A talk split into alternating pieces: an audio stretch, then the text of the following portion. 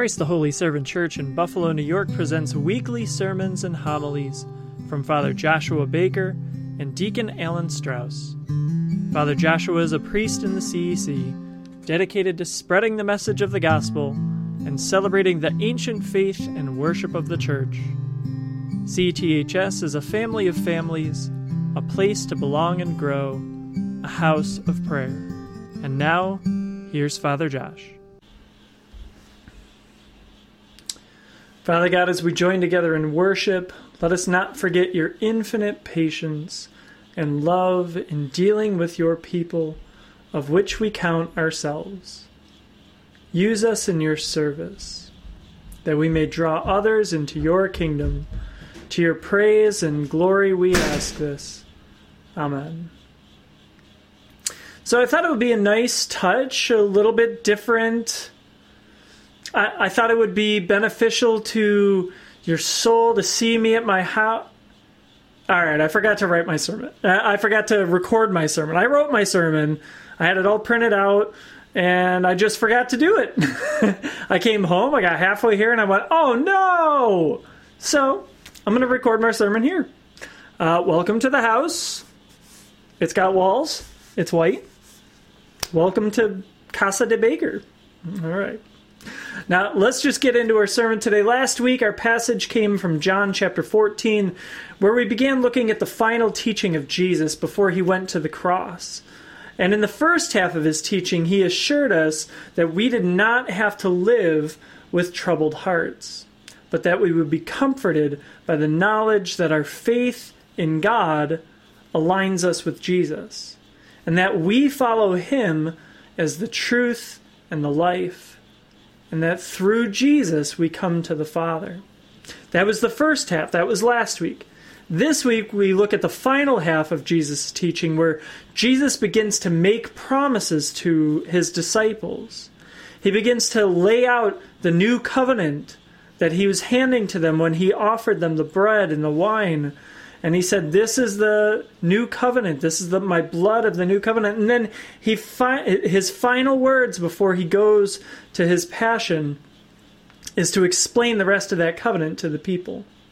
Now you have to remember covenants were not new things that, that they had been living under the covenants established through Adam and Noah, through Moses and David, but this new covenant, this new way of living in relationship with the Father comes from Jesus. And you can hear the depths of Jesus' heart and his love for God and for his people. And he's about to go win us on Easter morning. So he makes three promises. First, he promises to be our high priest. Next, he promises to send the Holy Spirit. And finally, he promises to come to us again. Now, by now, you know how John does his work because we've been spending all Easter season studying how John used a structure called a chiasm. Well, today we're going to look at another chiasm, but we're not going to look at the beginning of John, the middle of John, the end of John, because we did that last week and it's all the same. Instead, we're going to look at this small chiasm within John chapter 14, verses 15 through 21. So grab your Bibles, you're going to need it because we're going to put the verses that match up together. The light at the beginning, the greater light at the end, we're going to look at them together today. And we're going to we're going to be able to see by the time we get down to it what was the central thing God wanted us to know? What was the central thing Jesus needed us to know before he went on his passion walk?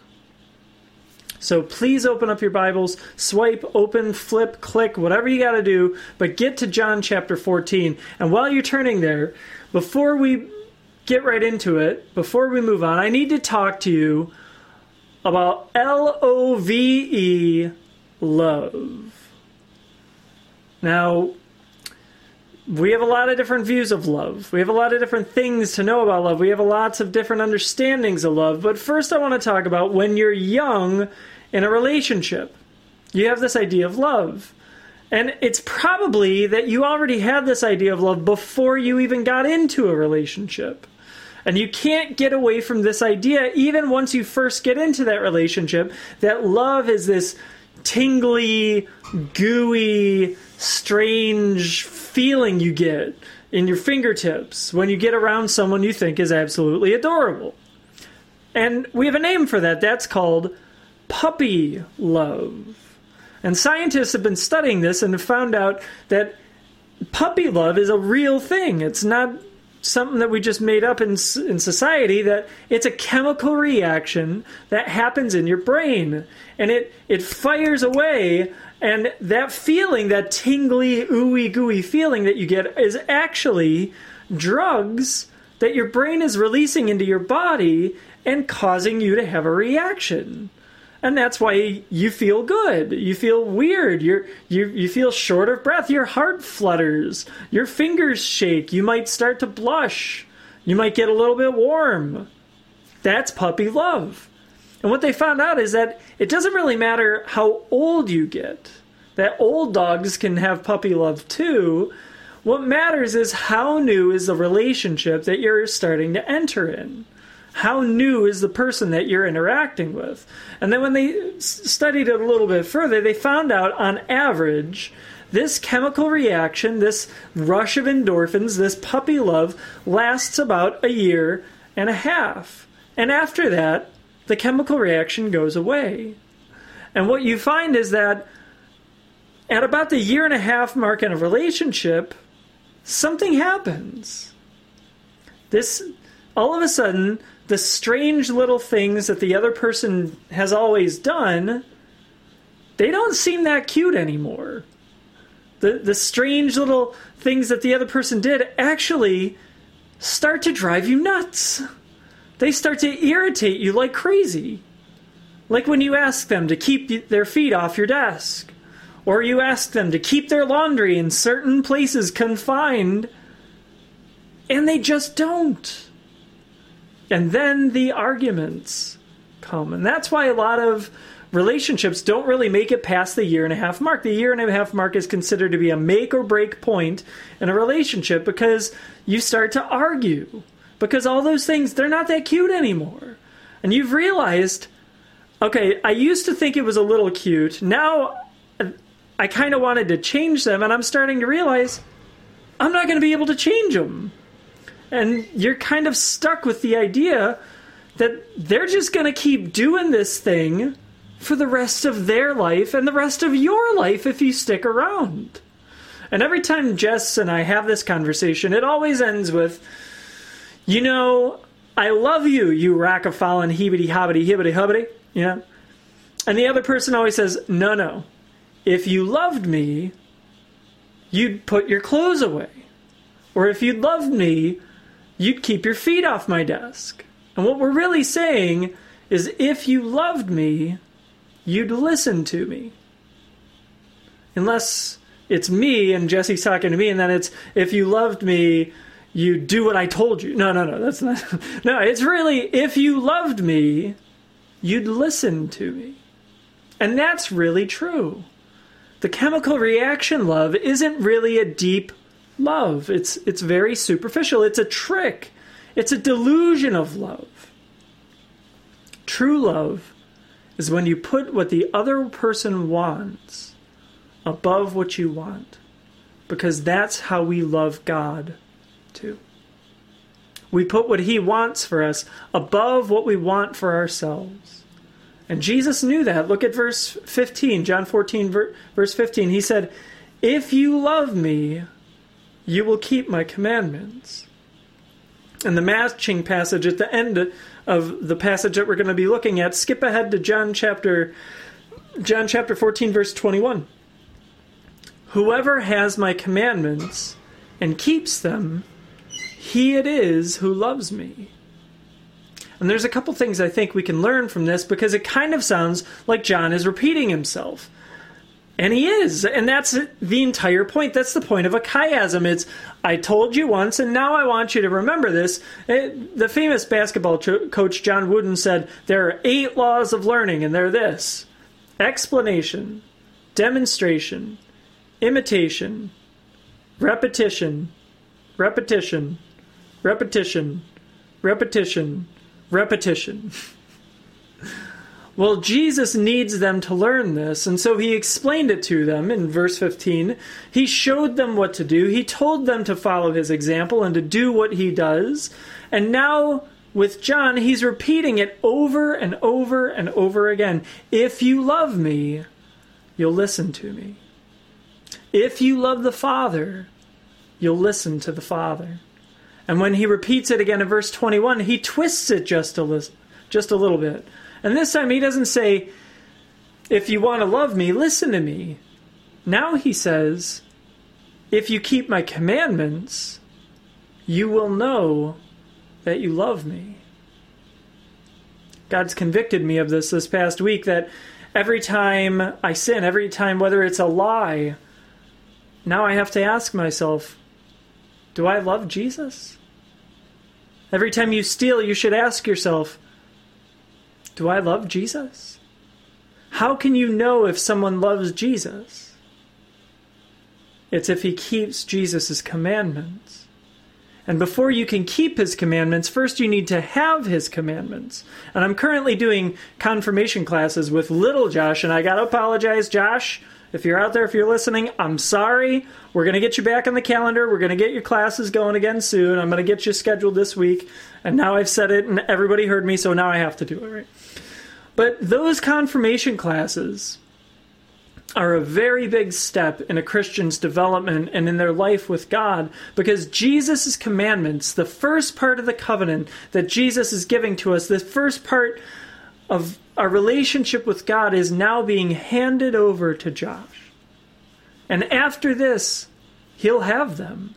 He'll have received them. He'll have them in his mind and in his body and in his soul. And what that means is that if he chooses not to follow, he'll have to start asking himself, Do I really love Jesus? It reminds me of a poem I saw that goes like this if Jesus should come today and find my hands so full of future plans, however fair, in which my Savior has no share, what would he say? If he should come today and find my love so cold, my faith so very weak and dim, and I had not even looked for him, what would he say? If he should come today and find that I had not told one soul about my heavenly friend, whose blessings all my way attend, what would he say? If he should come today, would I be glad, quite glad, remembering that he died for all, and none through me had heard his call? What would he say? It's like Paul said to the Greeks in our first reading today. He said, When you didn't know you were sinning, God overlooked those sins. He chose not to pay attention to them. He forgave you uh, by not paying attention to your sins. But now that you have heard and you know, now that His commandments are with you, now when you get that next uh, temptation, when there's work to be done, but you get on YouTube just for a second, and all of a sudden it's time to go to bed. When you're pretty full, you're not really hungry, but there's that perfectly good slice of pie left over. When you just can't stop worrying and your worry becomes a comfortable place to be, and you almost embrace your worry because distrusting everything and everyone around you keeps you safe. You can, in that moment, call up your faith and say, Today, I'm going to make a different choice.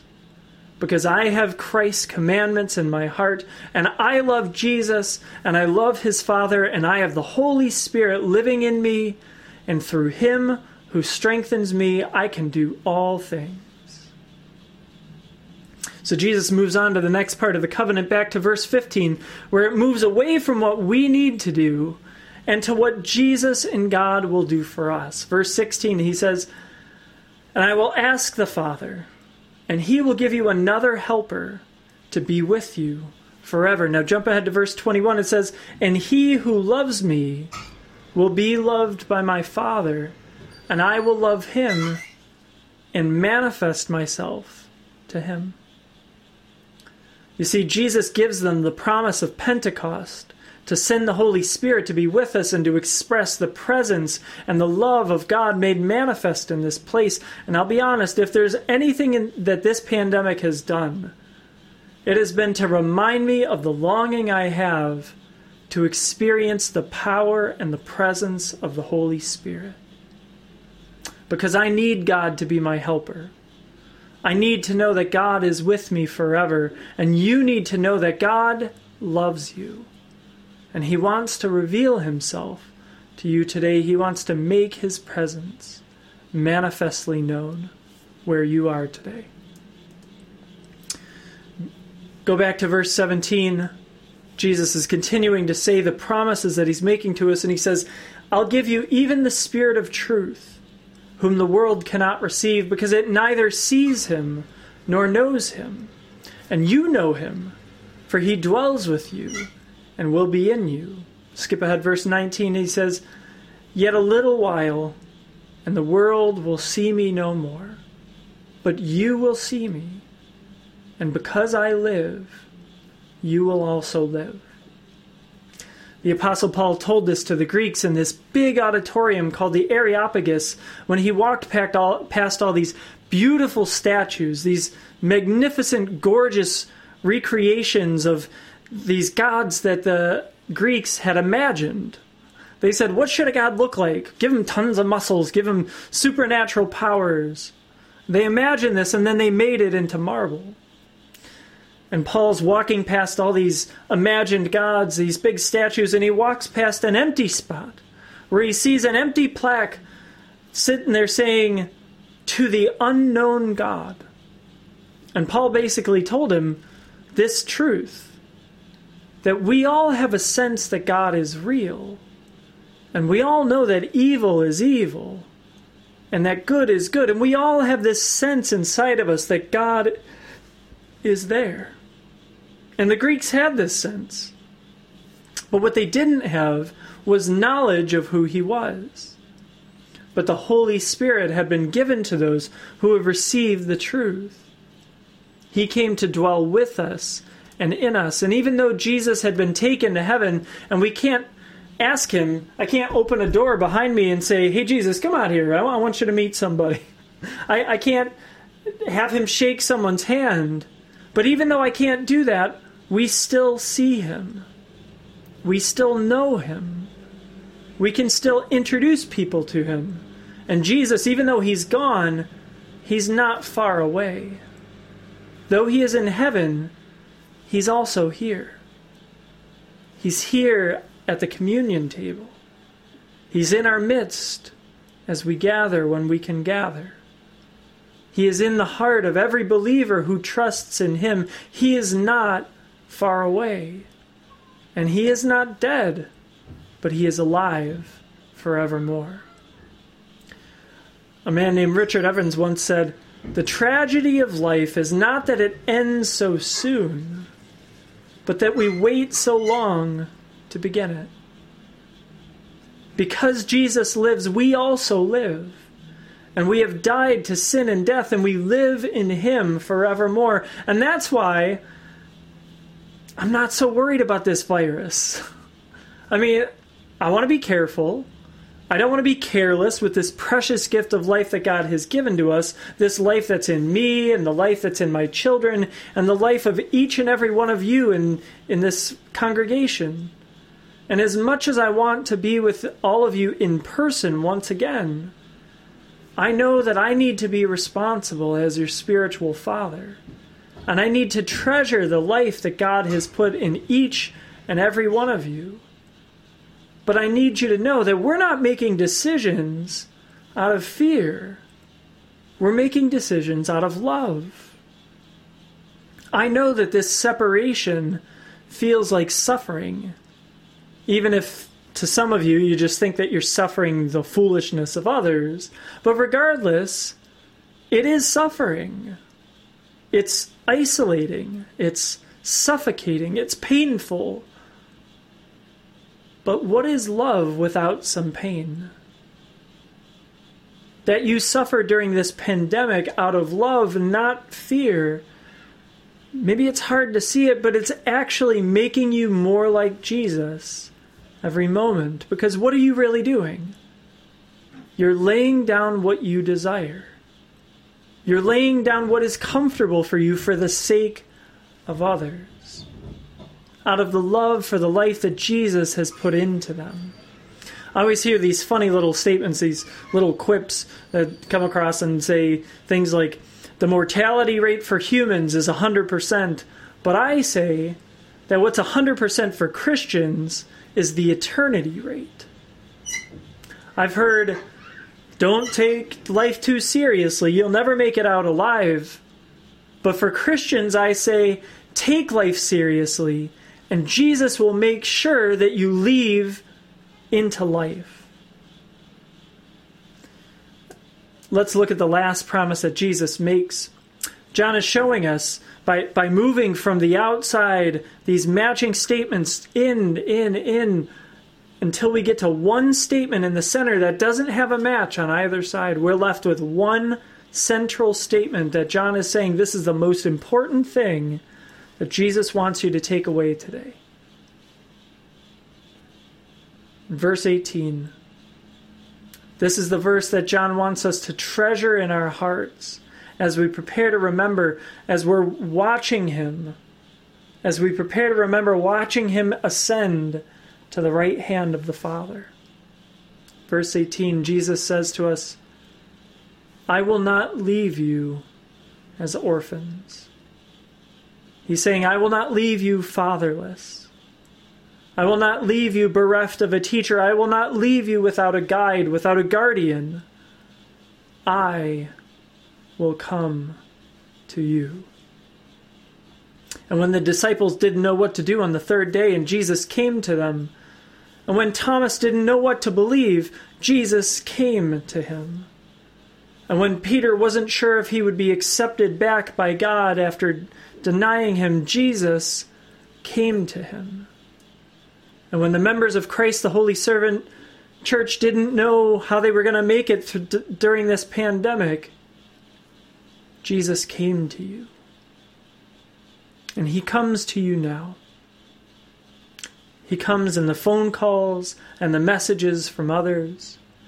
He comes to you in the bread that we partake of together. He comes to you in your prayers. He comes to you in your belief and in your doubt. And when that moment comes, whether it's the moment where you breathe out and you don't breathe in again, whether it's the moment where you're afraid and you're worried, or whether you face hardship and suffer, Jesus comes to you and leads you home. Dear Jesus, by your radiant and magnificent resurrection, you broke the bonds of death and rose from the grave as a conqueror. You reconciled heaven and earth. Our life had no hope of eternal happiness before you redeemed us. Your resurrection has washed away our sins, has restored our innocence, and has brought us joy. How inestimable is the tenderness of your love. In the name of the Father, and of the Son, and of the Holy Spirit, now and ever, and unto ages of ages. And all God's people said, Amen. Amen. You've been listening to sermons and homilies from Christ the Holy Servant Church in Buffalo, New York, delivered by, weekly by Father Joshua and Deacon Alan. If you'd like to connect with us or find out more, visit our website at ChristTheHolyServant.com. Join us for live prayer every morning at 7 a.m. or join us for worship on our Facebook page at facebook.com backslash Christ the Holy Servant or on YouTube by searching for Christ the Holy Servant. We hope this has blessed you and helped you come closer to God our Father. And now may the road rise up to meet you. May the wind always be at your back. May the sun shine warm upon your face, and rains fall soft upon your fields. And until we meet again, may God hold you in the palm of his hand.